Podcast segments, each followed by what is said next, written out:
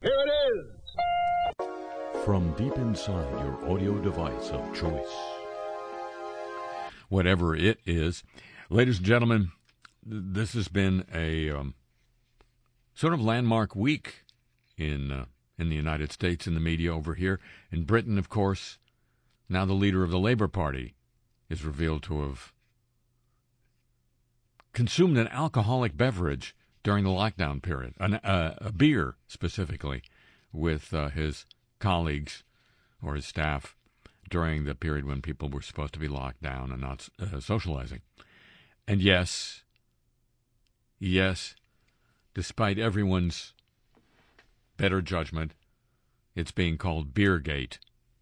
But over here, uh, the they didn't even attach a gate to this. The leaking of an opinion by the United States Supreme Court that looks like it's fixing to abolish the constitutional protections heretofore offered by the Roe versus Wade opinion regarding the the personal a person's a citizen's right to an abortion in the United States of America. Um, and yes, maybe enough has been said already, but I'm going to say one thing, at least now, that uh, is sort of I don't hear being said elsewhere, which is why one might say it on one's own radio show or podcast if one had one. The three most recent appointees to the Supreme Court, nomin- uh, nominees of uh, the former guy, all were asked about Roe versus Wade during their testimony, and all testified that they regarded it, that decision, as settled law, a precedent upon precedent because it had been reaffirmed in another major court case in the 1990s one of the hosts on the Sunday Yak shows this week did ask a senator if uh,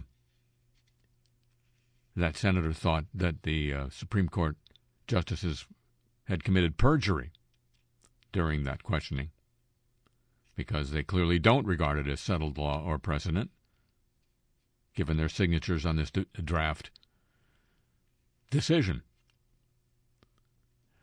which is okay. That's that's getting there. But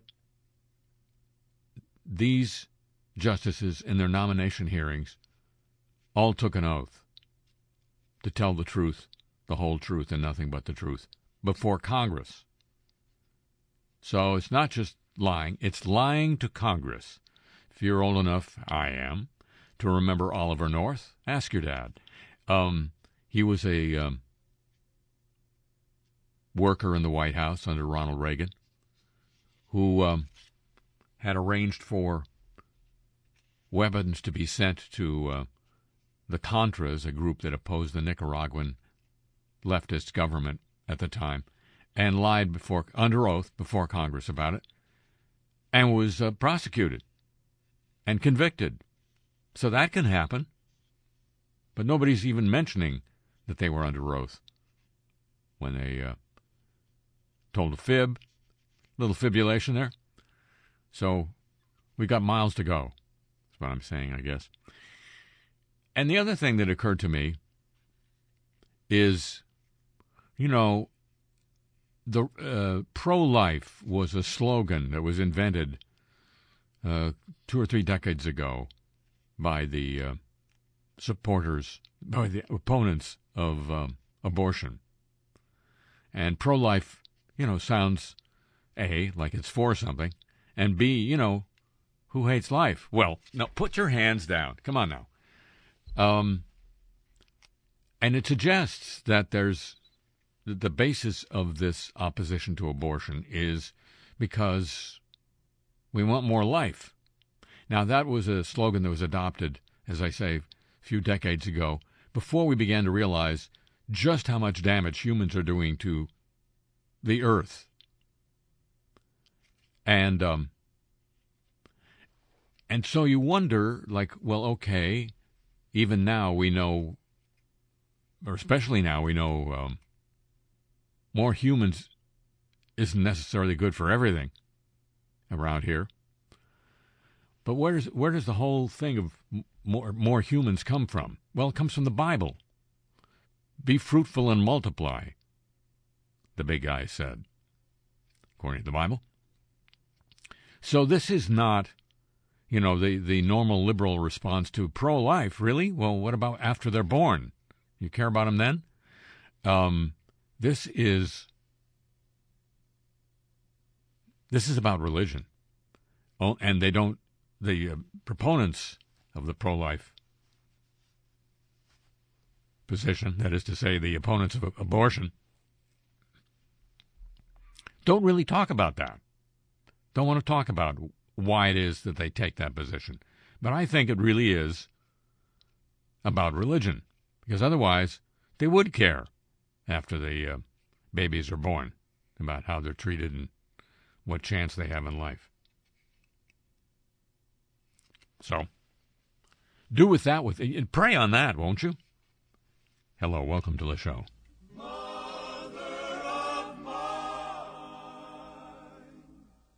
Man who loves his mother is man enough for me, brightening her hours, sending her flowers, though it's no anniversary. Many men want fame and fortune, it's gold they love to see. But I'd say a man who loves his mother is man enough for me. Mother of mine. Many men love dogs and kittens and pet them constantly. But show me a man who loves his mother. His mother. As much as she wants to be. And I'll show you a man who is man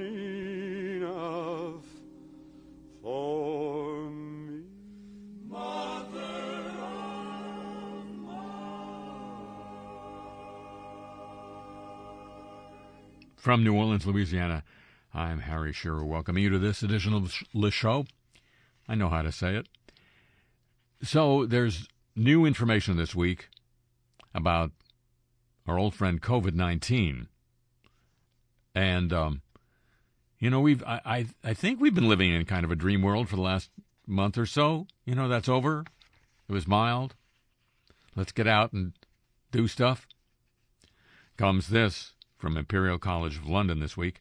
The lasting mental impacts of severe COVID 19 on areas like memory, your memory, your attention, or your problem solving may be equivalent, those impacts, to 20 years of aging. We hate that. These are the findings of a new study led by a team of scientists from Cambridge and University uh, in Imperial College London. They're both universities, really, when you stop to think about it, but don't. Not worth it. Uh, the findings do suggest that cognitive impairment as a result of severe COVID is similar to that sustained between 50 and 70 years of age. It's the equivalent of losing 10 IQ points. We can all use that. Losing 10 IQ points, can't we? This research is published in the journal E Clinical Medicine. It indicates the effects are still detectable more than six months after acute illness, and that any recovery is at best gradual. According to researchers, this is the first time such rigorous assessment and comparison has been carried out in relation to the after effects of severe COVID. Author of the study says tens of thousands of people have been through intensive care with COVID 19 in England alone. Many more will have been very sick but not admitted to hospital. This means there are a large number of people out there still experiencing problems with cognition many months later. We urgently need to look at what can be done to help these people. Unquote. Or to confine them. There's growing evidence that COVID 19 can cause lasting. L- Tom? Lasting? Mm-hmm. Cognitive and mental health problems, with recovered patients reporting symptoms including fatigue, brain fog, problems recalling word, uh, words, sleep disturbances, anxiety, and even post traumatic stress disorder months after infection. That's like now for a lot of people. In the UK, a study found around one in seven individuals surveyed reported having symptoms including cognitive difficulties 12 weeks after a positive COVID test. Even mild cases can lead to persistent cognitive symptoms. Between a third and three quarters of hospitalized patients report still suffering cognitive symptoms three to six months later.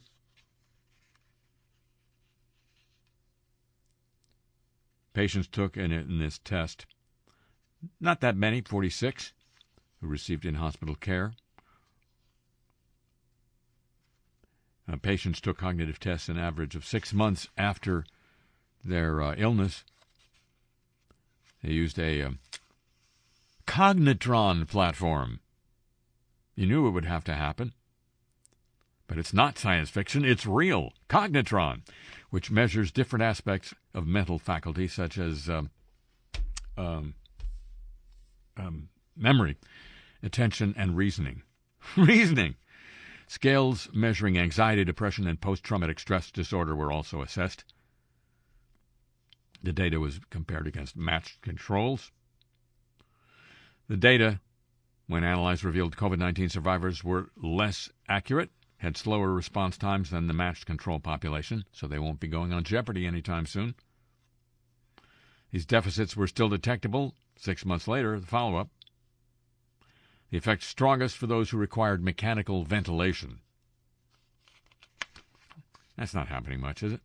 Survivors scored particularly poorly on tasks such as verbal analogical reasoning, a finding supporting the commonly reported problem of difficulty finding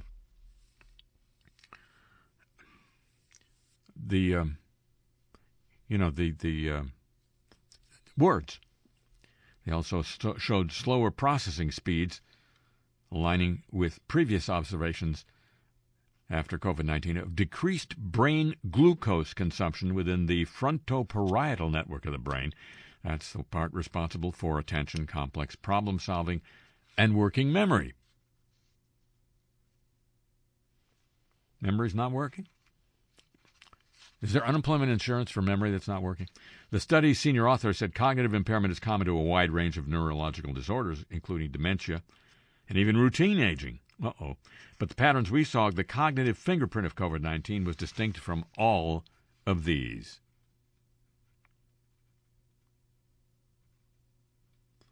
The team found acute illness severity was better at predicting the cognitive deficits than um, anything else. Patients' scores and reaction times began to improve over time. The researchers say any recovery in cognitive faculties was at best gradual and likely to be influenced by a number of factors, including illness severity and its neurological or psychological impacts.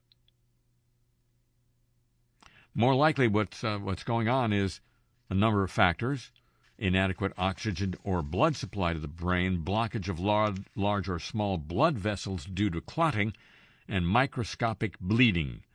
Emerging evidence suggests the most important mechanism may be damage caused by the body's own inflammatory response and immune system. That's right, ladies and gentlemen. Blame your body.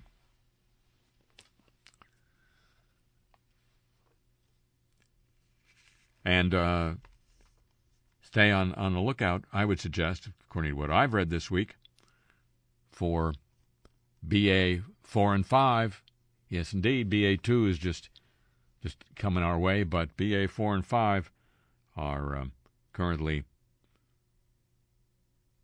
making their debuts in South Africa. South Africa keeps better numbers on all of this than the good old United States of America, which, by the way, has the highest percentage of its population dying of COVID of any modern Western country. That's right. We're number one. And now,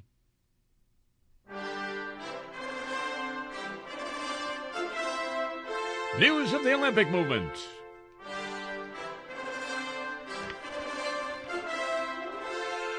Produced by that guy.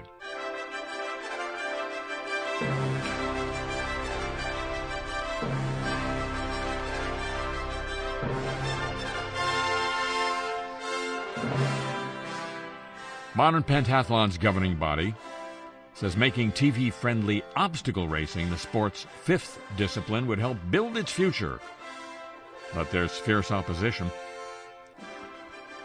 The uh, governing body of modern pentathlon is going to test two variations of obstacle racing.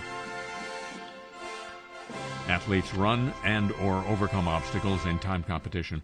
They selected that sport from more than 60 options.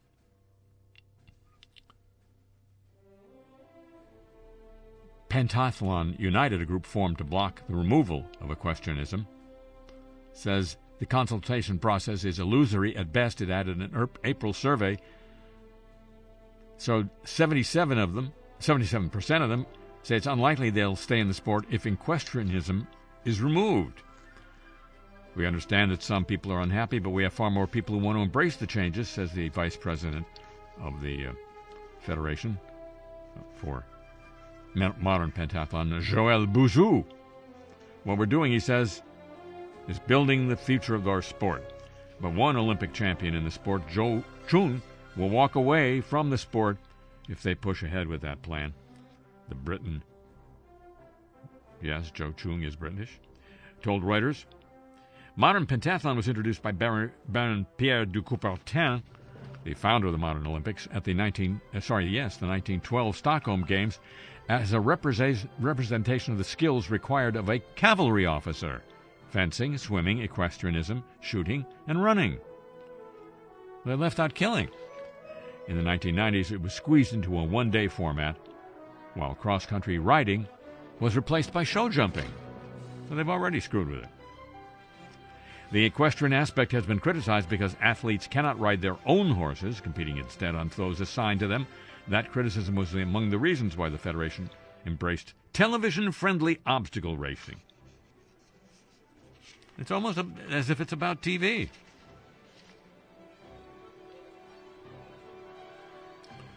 Bouzou said the tactical nature of obstacle racing would make it interesting for athletes. There are moments when you have to ha- jump, hang, and have to choose options, which means you have to think. We want to integrate all of this and find the complete athlete. And IOC Vice President Juan Antonio Samaranch has encouraged Hungary to target hosting the Games. Samaranch was speaking during a visit to Budapest to coincide with the International Modern Pentathlon Union World Cup. But there'll be some riding there.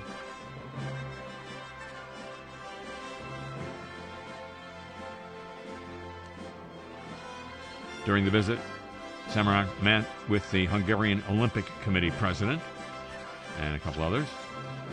He um, said the Hungarian Olympic Committee is following a clear upward curve, which can also be seen in the fact that a lot of new sports facilities are being built in Hungary.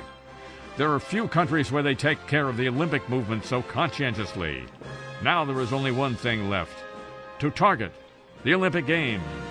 You have the passion for this, the experience, the right sports diplomacy, and the governance is sport driven. And the Olympics, why, it's a movement. And we all need one every day.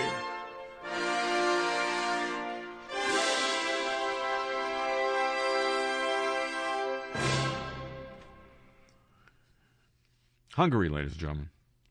You checked in on, on the government of Hungary lately? yeah, yeah, it's a, it's a good one. It is um, it is a challenge. If you're not if you're not following Hungary, it's in that marked car up ahead. Um, it um, it's a challenge to the notion that the European Union is a um, continent-wide union of democratic governments. Let's just put it that way. Oh, and uh, one more thing about the Olympics a Real Housewives of Beverly Hills TV star, Paralympic swimmer, and a self described brand king. Oh, to be a brand king or queen were among the Instagram and, t- TikTok influencers who were paid by Chinese officials for a discreet campaign that promoted the Beijing Winter Olympics. This comes from documents released by the United States Justice Department. The uh, social media posts fanned across a variety of popular Instagram and TikTok accounts, combined following of 5 million people. The Chinese consulate in New York paid $300,000 to a New Jersey based firm, Vippi Media, to recruit the influencers. Yes, now there's an even newer occupation among us, ladies and gentlemen influencer recruiters. How about that? And of course, then you have to have people who uh, hire the influencer recruiters and so forth. That's how you grow an economy. The posts were not properly labeled as ads in the way that TikTok and Instagram both require. It, quote, it allows them to boost the reach and the resonance of their messaging to make it appear to be authentic, independent content, says Jessica Brandt, a Brookings Institution expert on foreign interference and disinformation. She said that about China's social media campaign. More details about the campaign were disclosed in filings this week with the Justice Department, days after the Associated Press revealed that China is using a sweeping network. We need that at our house of influencers and social media accounts to subtly offer propaganda to users around the globe. The AP's reporting found that Vippi Media had not yet filed updates with the Justice Department on its influencer campaign, even though federal law requires the company to do so within 24 hours of materials being disseminated. The company did register under the Foreign Agents Registration Act. Vippi Media campaign, cam, cam, Media's campaign, targeted at U.S. social media users, not addicts, just users, reached roughly 4 million users with ads that were scattered in stories, videos and posts across TikTok and Instagram through January, February, and March by nearly a dozen influencers. So that's good influencer recruiting right there. The accounts named in the filing shared posts promoting the Olympics with the hashtags hashtag Beijing 2022, hashtag partner, and hashtag ad. Majority of the content shared by the influencers advertised the Winter Olympics, shared pictures from some of the ceremonial events, and gave insights on Chinese cultural customs, like keeping people in uh, re education camps. It's a custom.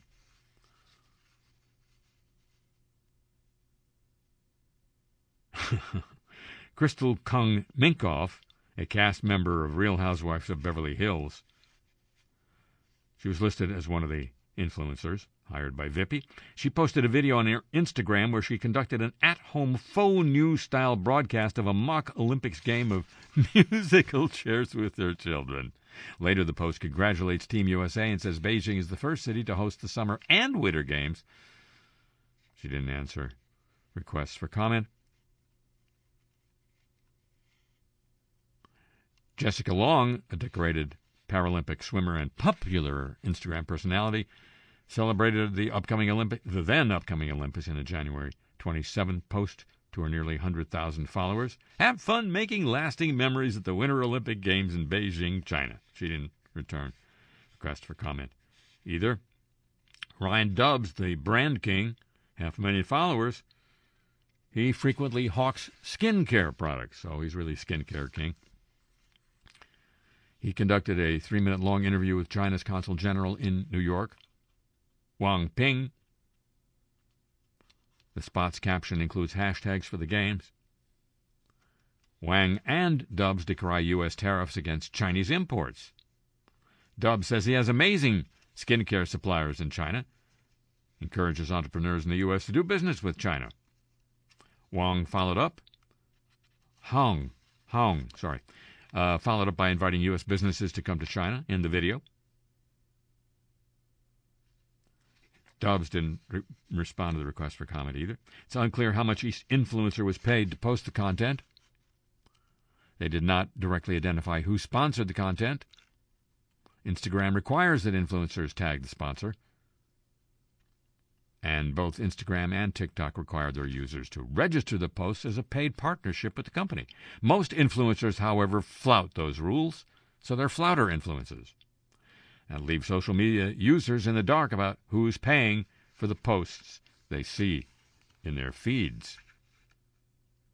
The flouting influencers, ladies and gentlemen. Sounds like a band. Should be a band. Should be banned. And speaking of which, ladies and gentlemen, not speaking of which at all, we've waited about a decade and a couple of years to learn to learn what I'm about to t- share with you from Business Insider. In its report, the 9 11 Commission took particular pains not to implicate Omar al Bayoumi. He's a Saudi national who met two of the hijackers, the 9 11 hijackers, in L.A. Shortly after they arrived in the U.S., he helped them move to San Diego, where he signed as the guarantor on an apartment they rented. Bayoumi has long maintained he met the hijackers by coincidence. The commission didn't try to contradict that, painted a mostly innocuous portrait of his background, concluding he was in the US, U.S. as a business student and he worked for the Saudi Civil Aviation Authority. I don't believe he was a Saudi government agent working to help terrorists, wrote the 9 11 Commission's executive director, Philip Zelikow, in 2007, answering a question from a journalist. But over the last several months, a raft of new documents released by the American and UK government suggest that the 9 11 Commission got it wrong. An FBI memo declassified a couple months ago in response to an order by President Biden reported that Bayoumi was receiving a monthly stipend from Saudi intelligence. He was not a student, but a spy.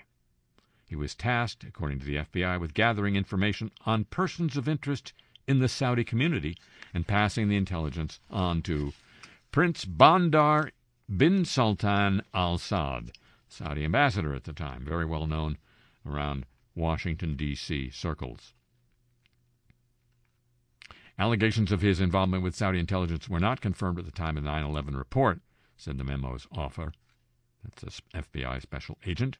His name is redacted. The above information now confirms those allegations, he says. No comment from the FBI. Last year, newly declassified FBI files suggested that his initial meeting, Bayoumi's, with the hijackers had been arranged by con- contacts at the Saudi consulate in Los Angeles. Not just a coincidental meeting. Saudi consulate set it up. Thomas Kean, the former New Jersey governor who chaired the 9 11 Commission, acknowledged now that Bayoumi was definitely involved with the Saudi government, remains uncertain about what form that took.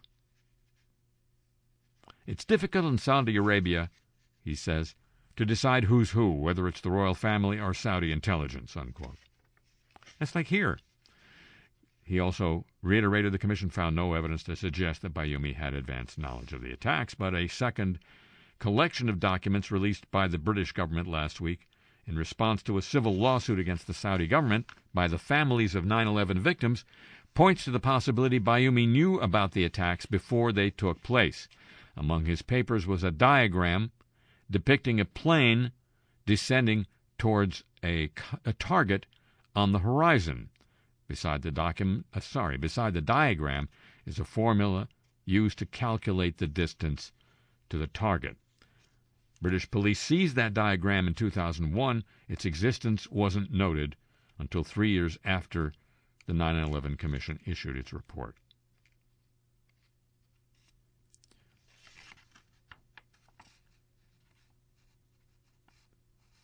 So there's still disagreement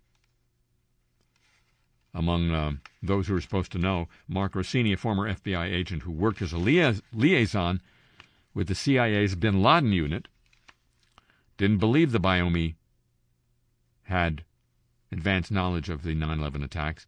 That, he said, was limited to a small circle within Al Qaeda. But after reviewing the diagram, he changed his mind. Quote, There's no question that guy was a Saudi agent. He lied. It's unequivocal. Unquote.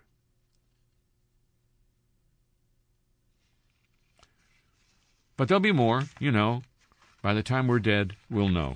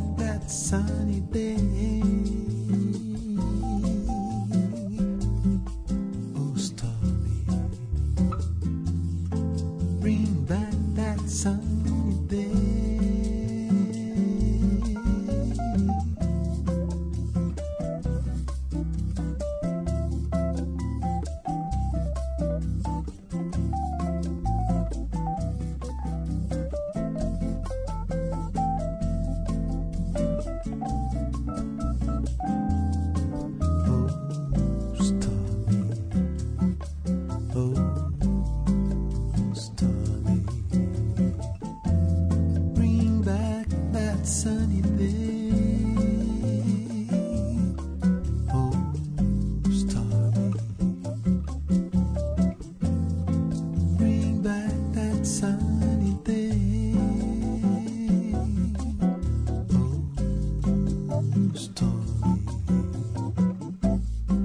Oh, back that sunny.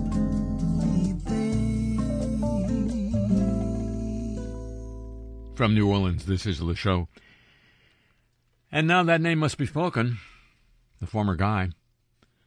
He had a a notable week. The uh, he's been on a uh, this is former president Trump. the um, the candidate he endorsed in Ohio, J.D. Vance, the uh, author of Hillbilly Elegy, who went from anti-Trumper to "Oh my God, do I love Trump," in uh, just the time it took to um, move his residence and uh, sign up as a candidate in the Ohio senatorial race, um, and whose name Trump at a rally a week before the election actually didn't remember. JP something. Actually, he thought it, he did the initials and then he used the name of Vance's chief opponent in the Republican primary. And yet the voters, the voters knew what he meant, and so Vance won the primary. Um, Trump's endorsements in other states are a little bit more con- controversial, even than that. Uh, in the Pennsylvania senatorial election, he has um, endorsed TV doctor Mehmet Oz. Mehmet is a uh, Turkish first name. Oz reportedly has um, more than that as a connection to uh, his his nomenclature's homeland. Let's put it that way. I don't think he was born there, but he's of Turkish descent, and he's ascending back. Um, as I say, there's there's quite a bit of um, criticism of Trump for that endorsement because of uh, dubiousness among right wing Republicans about Dr. Oz's credentials as a conservative. Of course, there have been question viewers of his show had questions about his other credentials for years, but uh, and um, the other thing that is notable in Trump world this week is uh, they were bragging, were they, about being atop the newly downloaded list on uh, on Apple at the App Store for the first time. Uh, so far, the uh, name of the uh, it's the social network that uh, Trump started when he was banned from Twitter. Um, it's had few users in the time since it was introduced a couple of months ago. Um, reports indicate that um, one of the people who hasn't really used it a lot uh, for uh, messages is Donald Trump. I guess he's waiting for the viewers. The um, Truth Social has, I think, uh, half a million regular users. You know, Twitter and all the rest are in the millions. And um, of course, what happens to Twitter will be decided by its new owner, Elon Musk, assuming that he doesn't change his mind. This week, for the first time, the post presidency is fun again. And for the chief executive turned wannabe chief executive, at least some of the numbers are looking good. So, Junior, what do you need? I don't need anything, Dad. Just my love and approval, right? Yeah, I just dropped by to spend some quality time with you. You want to play some golf? Does it look like I'm dressed for golf? Sometimes, my darling boy, I think you're too dumb to be my son. Thank God I got another one. I, I mean, sometimes when I'm not around, it seems like stuff happens that affects me. Like selling the DC hotel? Maybe you should discuss this stuff with your girlfriend. She could yell some common sense into you. Oh, well. She... First, this is between me and Eric. He's the son with the brain. Second, see the first thing again. Okay. Forget the hotel. I lost money on that deal, genius. Fine. But you sold to a bunch of eco wackos. MAGA people now don't have a spot that welcomes them. You're not recording, right? Of course not. MAGA people coming to D.C. can stay at the Y. Don't get me wrong, they're the best people in the world, but but what? I mean, when you run again and win, you're still going to need a place for people who want to influence you to stay. Then I buy it back. No need to lose millions in the meantime. Anything else on your alleged mind? Yeah, actually. A lot of people I'm talking to are upset that you uh, you endorsed Dr. Oz. What? They wanted me to endorse Dr. Phil instead. He's anti gun, he's anti life, he's not a conservative, he's certainly not MAGA. You don't think I'm hearing that too? You think I'm sitting here all day not answering my private phone? But the last person I thought I'd have to explain this to is some kid with only half my DNA. Oh, but listen, kiddo, read my statement. I've known the guy for years. Not in person, but uh, through the tube, like people knew me. Nothing is more MAGA than getting famous on TV. You think our people cared that I, I got that Ohio guy's name wrong? J.D. Vance? Good. You can remember it. I got other things to do. but he was on TV a lot. Bingo. Winner. You think I'm going to endorse some hedge fund schmuck who's got the charisma of a friggin' ashtray? That's the problem with this stupid party, right? They're not recruiting enough candidates from TV. Okay, well. Just go hang out at the golf course, Junior. I'll join you out there. Eventually. Musk here.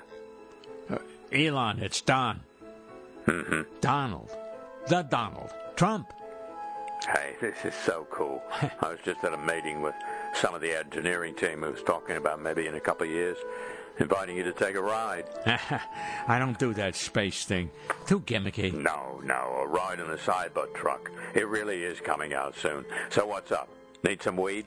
Look, I know you're buying Twitter. I'm in talks to buy it. You never know till somebody makes the fat lady sing. But if you want a guarantee that he'll be allowed back on the platform. Hey, like I said publicly, you may need Twitter, but I got Truth Social, right? Can I tell you, I think that's a clunky name. What?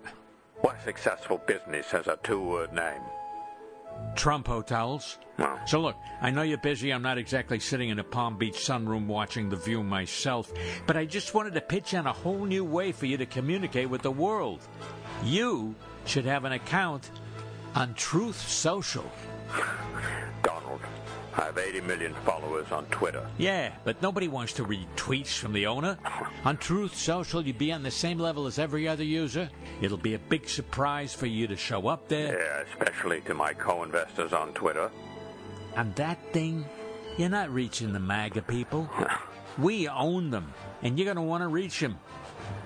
Eventually. Donald, I've got tunnels to dig, but uh, great to hear from you. Okay, but about that guarantee of being back on Twitter? We'll talk when the deal closes. Great idea. New team, new tasks, same mission. We're gonna make communicating with the public great again. Now, the beach is his portal. The Mar Apprentice. That's a two-word name too.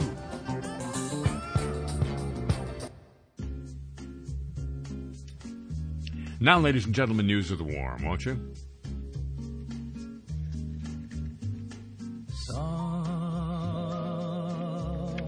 listen to the warm. We can listen to the warm.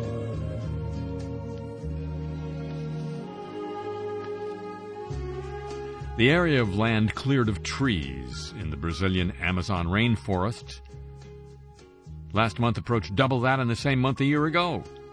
Deforestation in the region is now at a record monthly level for the third time this year, according to preliminary Brazilian government data. They should know. The large scale removal of trees in the rainforest is seen by climate scientists as a major blow to efforts to contain global warming. The region absorbs vast amounts of CO2 because of all the trees. Get rid of the trees. Uh, in light of the records already set this year, experts warn this could be Brazil's fourth straight year of decade high deforestation. This uh, year was 70 per, uh, so in April was 74% more than 2021, which was the previous record. It's the first time deforestation has exceeded 390 square miles during a month in the rainy season. In January, 166 square miles were cleared, more than four times the amount in the same month last year. February, up 62%. Overall, the first four months of the year saw record deforestation, 1,900 no, sorry, 754 square miles cleared. That's 69% more than last year. The whole deforestation thing in the Amazon has soared since President Jair Bolsonaro took office in 2019. He's a right described, at least by Deutsche Welle, German news service, as a uh, right wing populist. He's weakened environmental protection for the region, arguing that more farming and mining in the Amazon will help reduce poverty in the region. The cause of this record has a first and last name, Jair Bolsonaro, said the head of a Brazilian group, Climate Observatory.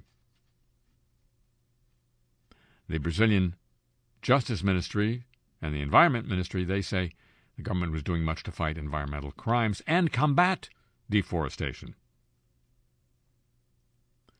The major road building projects in the Amazon promoted by Bolsonaro are driving illegal logging. Tom, please. Illegal logging. It's a little little uh, robo- robotic, but yeah, okay. By facilitating access, which drives up land value and makes economic activities such as cattle raising easier or more necessary. The Amazon is the world's largest tropical rainforest, an enormous carbon sink Carbon scientists fear that deforestation of the Amazon will not only release huge amounts of carbon into the atmosphere, but also lead to the eventual degradation of the forest into tropical savanna. They're not talking about the city. It's okay. But plenty of people live there. A tropical savanna, ladies and gentlemen, in the middle of Brazil. Who'd have thunk it? Agricultural water scarcity is expected to increase in more than 80% of the world's croplands by the middle of this century, according to a new study published in the American Geophysical Union's journal, Earth's Future. The new study examines forget about the Earth's future. What about my future? That's what I. This new study examines current and future water requirements for global agriculture and predicts whether the water levels available, either from rainwater or irrigation, will be sufficient under climate change.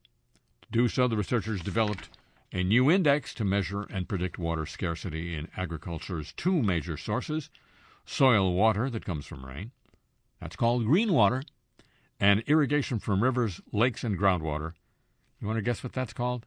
That's right, blue water.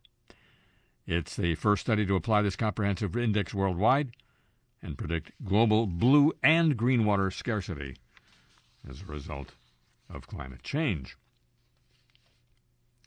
Carbon dioxide is known to have a fertilizing effect on plant growth. The gas is often added to greenhouse crops to help improve yields.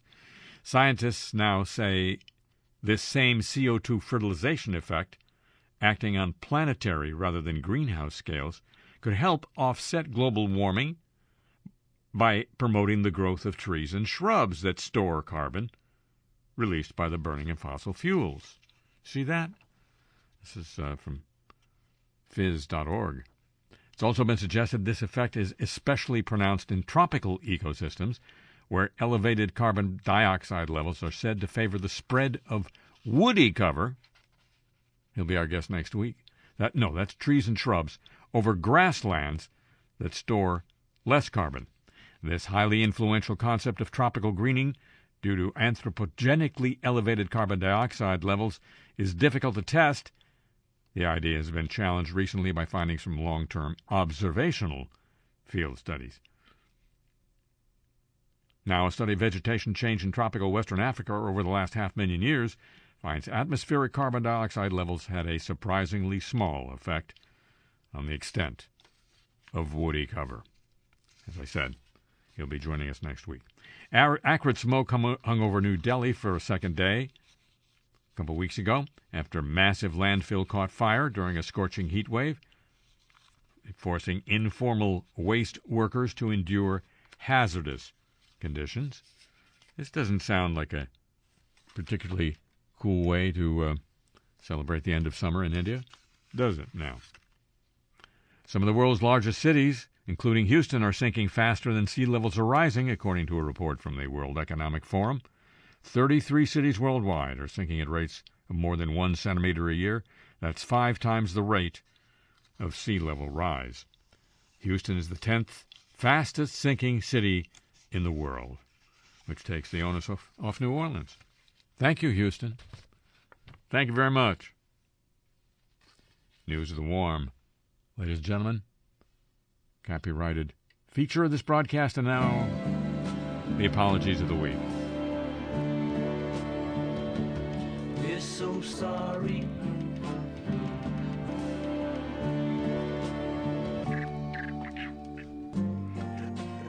A former Colorado police officer has been sentenced to five years in prison for assaulting a woman with dementia during an arrest Two years ago, Karen Garner, then 73, was left with a broken arm, sprained wrist, and a soldier injury during the arrest by uh, Officer Austin Hopp. Footage later showed police officers laughing while viewing footage of the incident. Hopp, the police officer who assaulted her, pleaded guilty to assault charges, avoided a potential sentence of between 10 and 30 years had he been convicted following a trial. Stems from an incident in which Hopp and another officer responded to a shoplifting call at a Walmart. Mrs. Garner had been suspected of taking about $14 worth of goods without paying. Members of staff, according to the CCTV, stopped her to uh, recover the cans of fizzy drinks and laundry detergent. As she walked home, body camera footage shows officers approaching her. And then uh, she doesn't comply with orders that she stop. She's grabbed roughly by Hopp and taken to the ground, arm forced behind her towards her shoulder blades. Uh, at the police station later, the office, other officers laughed at the audible pop when her shoulder is dislocated on the tape, and no medical attention was provided to Mrs. Garner for several hours while in detention. The community is paying $3 million in compensation to her. Her family says her condition was worsened. And this week, Hopp apologized to the Garner family and said he made, quote, a terrible mistake, unquote. You want the, you want the wonderful mistakes, man. Denver, deadline, discipline documents obtained by Local TV station reveal inmates convinced a deputy to allow them to order Uber Eats into jail. It may have been a scheme to get drugs into the downtown Denver jail. Deputy Derek Peterson, been in, with the department six years, was uh, fired because of his unfitness to hold the position of Denver deputy sheriff. The documents indicate Peterson allowed several inmates to order Uber Eats as a gesture of gratitude for keeping his area of the jail clean. He claims he checked the food and find, didn't find any foreign objects. The documents indicate one of the inmates knew someone on the outside who worked for Uber Eats who would deliver food items to the jail. Peterson's actions enabled multiple inmates to obtain drugs, one of whom tried to commit suicide. According to the documents, Peterson says, I made a mistake. I take full responsibility for my actions. I was in the wrong and went against my better judgment. And for that, I apologize. But he did try to keep his job, unsuccessfully. Schiphol Airport Director Dick Benschop, this is in Amsterdam, has apologized to travelers for the problems that arose at the airport in recent weeks. He attributed the problems to an increase in air passengers and fewer available staff than those who were scheduled to work. The latter was partially due both to coronavirus infections and workers out with the flu. A son of a Brooklyn judge who dressed as a caveman and helped lead the charge against police lines against barricades in the January 6 Capitol riot was sentenced to eight months in prison after pleading guilty this week to felony civil disorder. Aaron Mostofsky, a 35 year old aspiring architect, he really should be into the profession by 35, don't you think, babe? Admitted to being one of the first 12, but he was busy, you know, putting on a caveman outfit.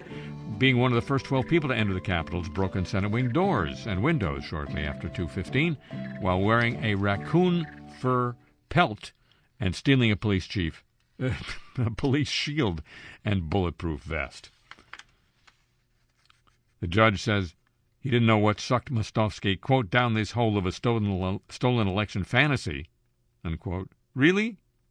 I can guess, but the judge added, I hope you'll leave some of your fantasy world behind at this point because I hope you understand your indulgence in that fantasy led to this tragic situation. Tragic for the company, for the country as to what happened that day, and tragic for you and what you did and the effect it will have on your life.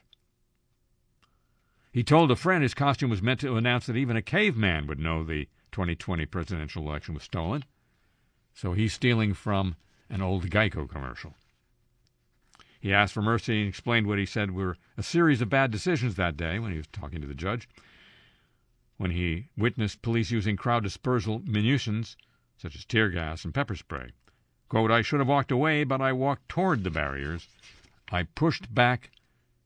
I should not have done that, he said. He said he should not have entered the Capitol. Quote, I am ashamed of my contribution to the chaos of that day, and I apologize to members of Congress, all of their employees, and to the Capitol police officers that were in attendance. He's the first January 6th defendant to be sentenced on a felony rioting charge, punishable by up to five years in prison. So he got off easy. And Liam Neeson has apologized for his 2019 racism controversy.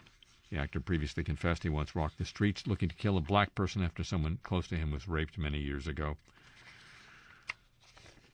He admitted to being frightened by his own attitude at the time, and he also apologized to anyone he offended.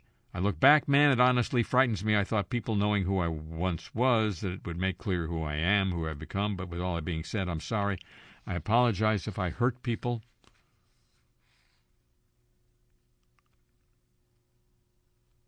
He is uh, talking in uh, the TV show Atlanta to a character called Paper Boi about this incident. This is this season. Didn't you learn that you shouldn't say stuff like that? Paper Boi asks him. I, says Liam Neeson, but I also learned that the best and worst part about being white is you don't have to learn anything if you don't want to. The episode was written by the creator of Atlanta, and it is a brilliant TV show. The Apologies of the Week, a copyrighted feature of this broadcast.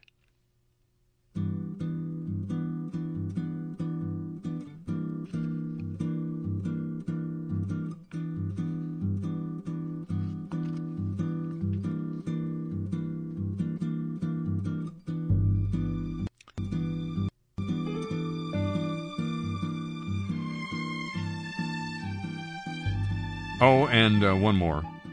Drew Barrymore has apologized after facing backlash for making light of the ongoing Johnny Depp and Amber Heard defamation trial. She had said on her uh, TV show, It's like one layer of crazy, it's like a seven layer dip of insanity. She since apologized on Instagram.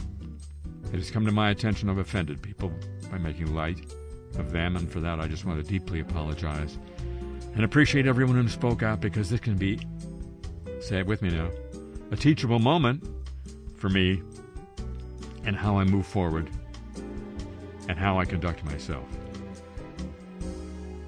I will grow from this and change from it, and I thank everyone for helping me grow along the way and watching me. Thank you.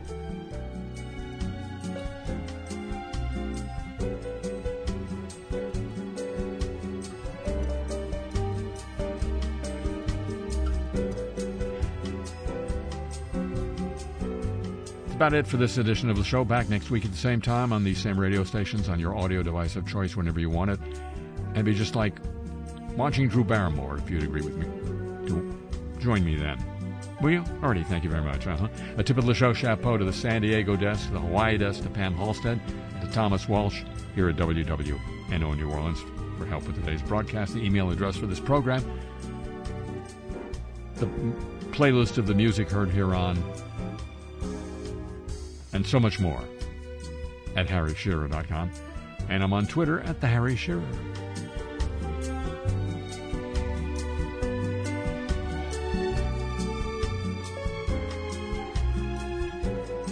The show comes to you from Century of Progress Productions, originates through the facilities of WWNO New Orleans, flagship station of the Change is Easy Radio Network. So long from New Orleans.